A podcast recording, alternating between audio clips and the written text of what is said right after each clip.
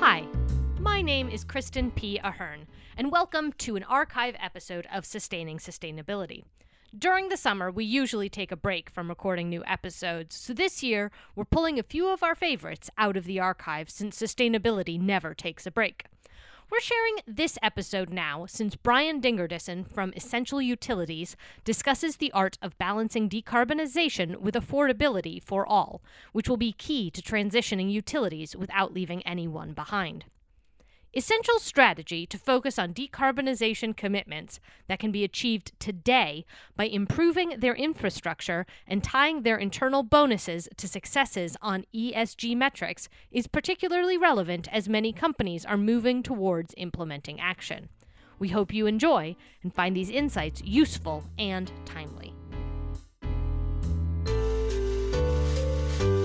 Hello, everyone and welcome to another edition of Sustaining Sustainability.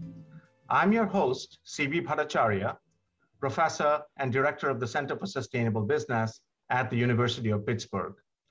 Today, I'm very happy to say that our guest is Brian Dingerdissen, who is the Vice President uh, of Investor Relations and Communications and ESG, and also the Chief of Staff to the CEO for Essential Utilities Incorporated, one of the largest publicly traded water, wastewater, and natural gas providers in the US, serving approximately 5 million people across 10 states. Brian, welcome to the show. Thank you. So, Brian, before we dive into some bigger questions, um, could you begin by telling us a little bit about yourself, the why behind your professional journey to be where you are as Vice President, Chief of Staff, how would you define your personal purpose? Sure, CB. It's a, pleasure to be speaking with you today. My story is uh, a, bit unique, but I guess everyone's is.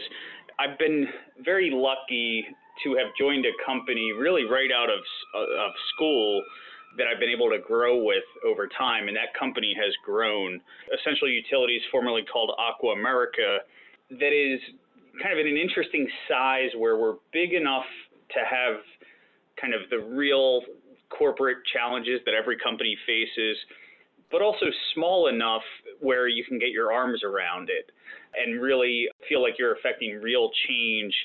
It's been great that I've been at a company that is focused on improving the lives of the communities that we serve.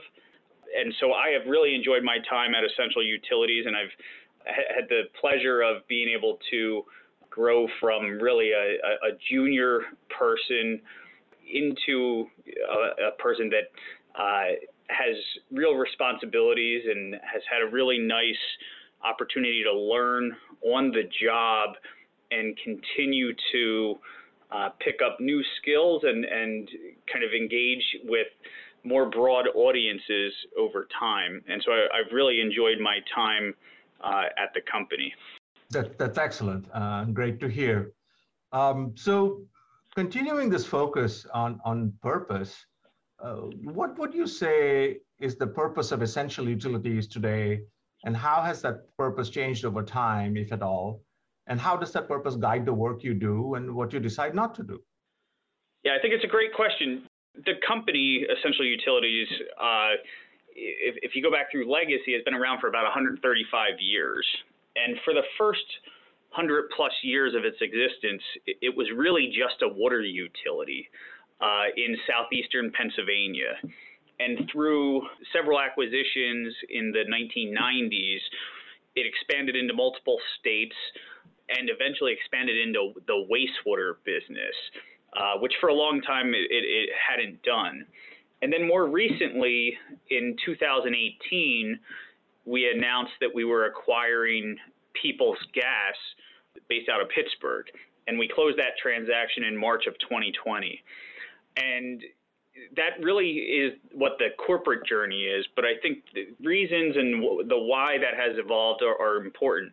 We don't think that while to, to many, some may say, well, the mission and the purpose keeps changing.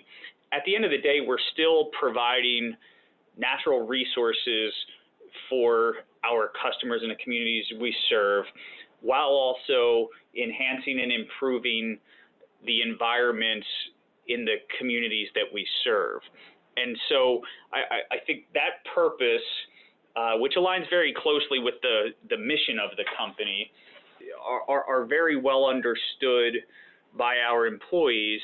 And at the end of the day, we really are a mission based company.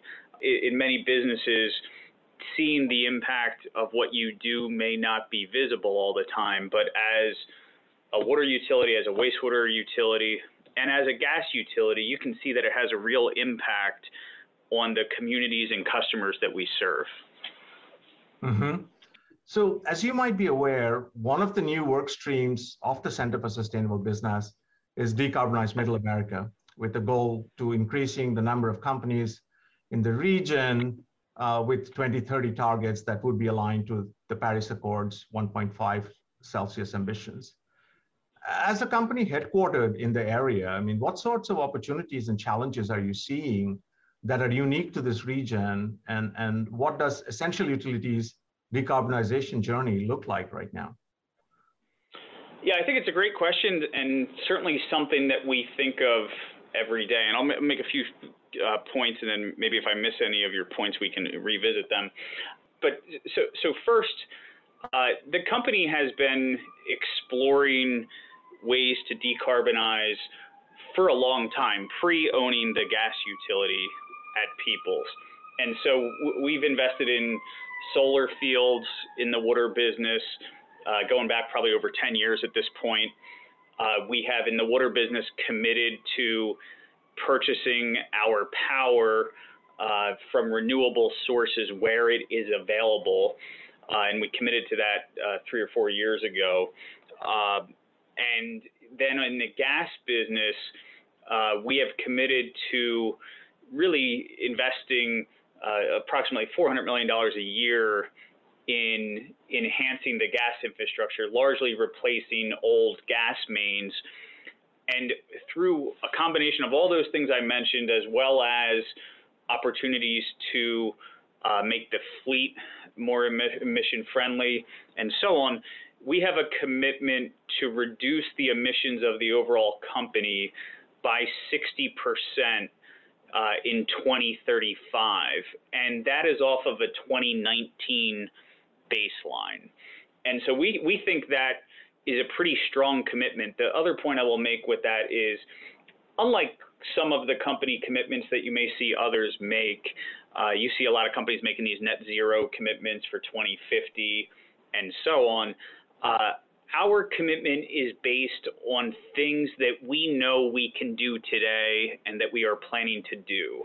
We do not have a commitment that is based on to be determined uh, technologies, things like carbon capture or technology advancements that may come, but is really based on real things that we can do today. I think when you think of some of the things that we think of for our gas utility and that uh, probably impact the region are things like renewable natural gas or responsibly sourced gas, what, I'll call RS, RSG.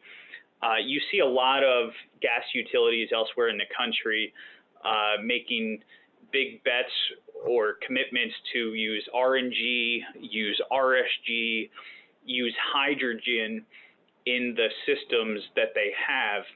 We think there's a fine line between exploring these alternatives, which have great decarbonation benefits, but also come with potentially significant cost that could impact the communities that we serve.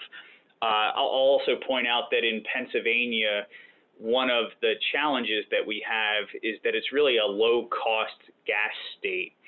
Uh, if we were to use RNG or RSG or hydrogen and it has a higher cost than the cost of natural gas, uh, the Public Utility Commission really has not agreed to, at this point to allow the company uh, to recover that cost and pass it through to the customers. And so that ability to access energy at a low cost that meets the needs of the communities we serve is certainly important. Uh, and that balance between affordability and decarbonization, I think th- there's still a lot to learn and a lot to play out there uh, as we move forward. I think that's well, very, very well articulated.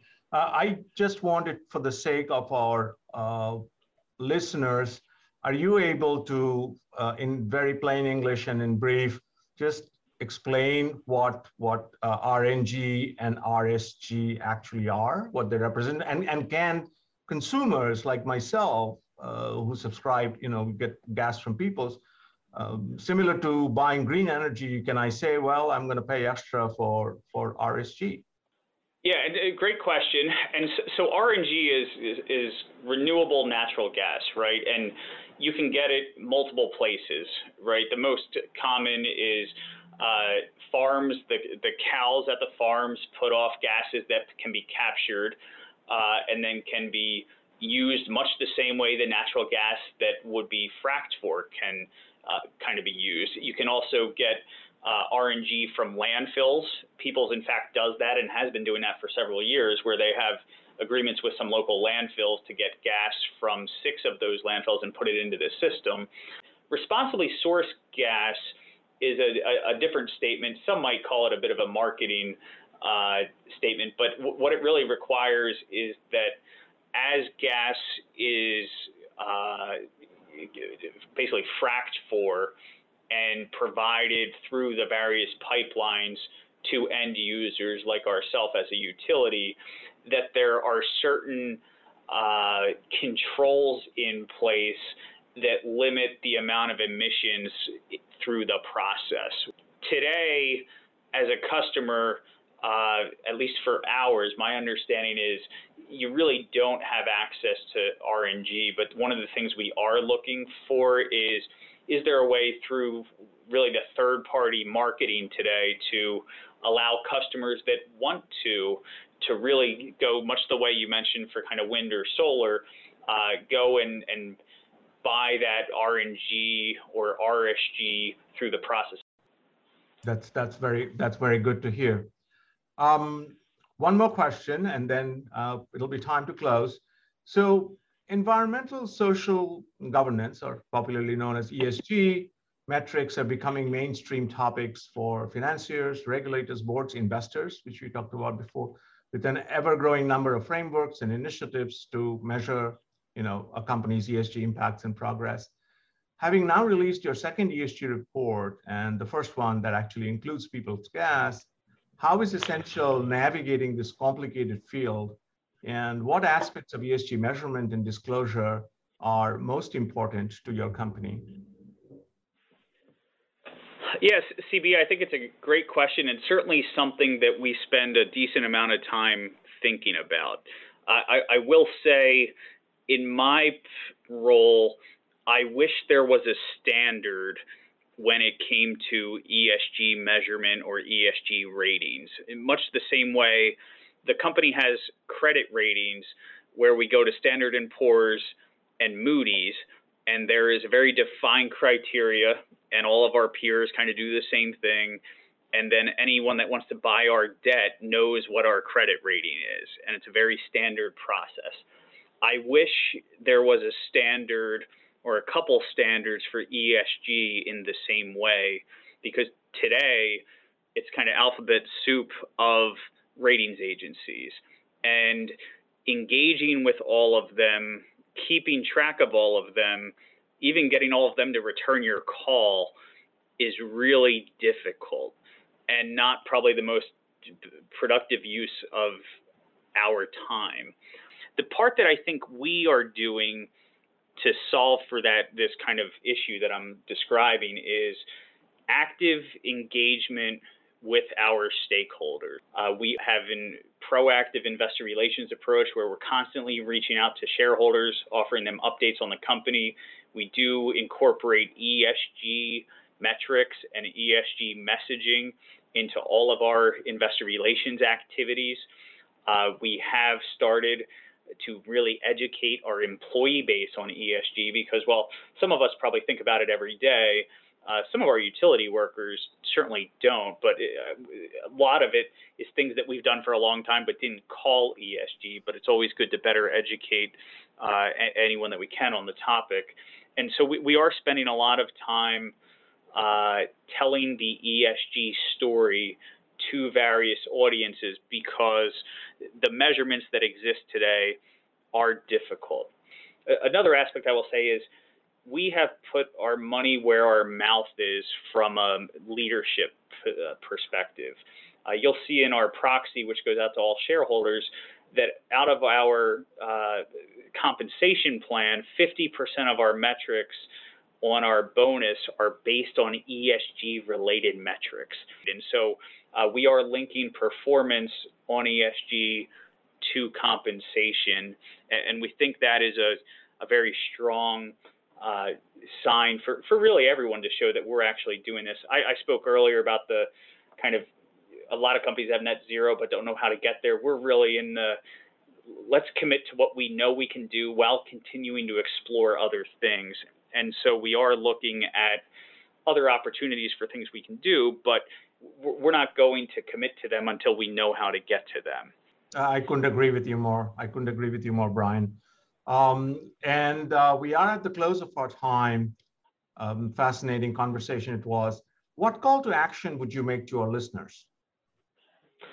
Yeah, I, I, I think uh, first, if you're interested in essential utilities, certainly uh, happy, happy to have further conversations. Uh, our website, essential.co, not .com, has a lot of information, including our ESG report, which I think is a, a really interesting. It's really a website uh, I, I do think getting educated on many of the issues that we discussed today is important for all of us. Better understanding the realities of climate change, better understanding the realities of any energy transition, and for example, the full electrification, I, I think is very important. But at the end of the day, you can't be focused 100% on environmental without some aspect of social and some aspect of governance. Brian Dingerdissen, it was a pleasure having you on our show. Uh, thank you for your time. Thank you, CB. And before I sign off, I do want to say that this podcast is made possible with the help of my colleagues Chris Gassman, who is Associate Director at the Center for Sustainable Business, and Danny Nye, who's Center Associate at the Center for Sustainable Business. Let us know your thoughts in our podcast survey. Go to bit.ly slash CSB pod survey. All lowercase, all one word. The link is also in the show notes. This podcast is made by the Center for Sustainable Business at the University of Pittsburgh, directed by CB Bhattacharya. It is made possible by all our member companies. To learn more about our upcoming programs or about becoming a member, please go to our website or follow us at PittCSB on all social platforms. And if you liked this episode, please share it with a friend or colleague, since word of mouth is the best way for us to grow. And we'll see you soon for another episode of Sustaining Sustainability.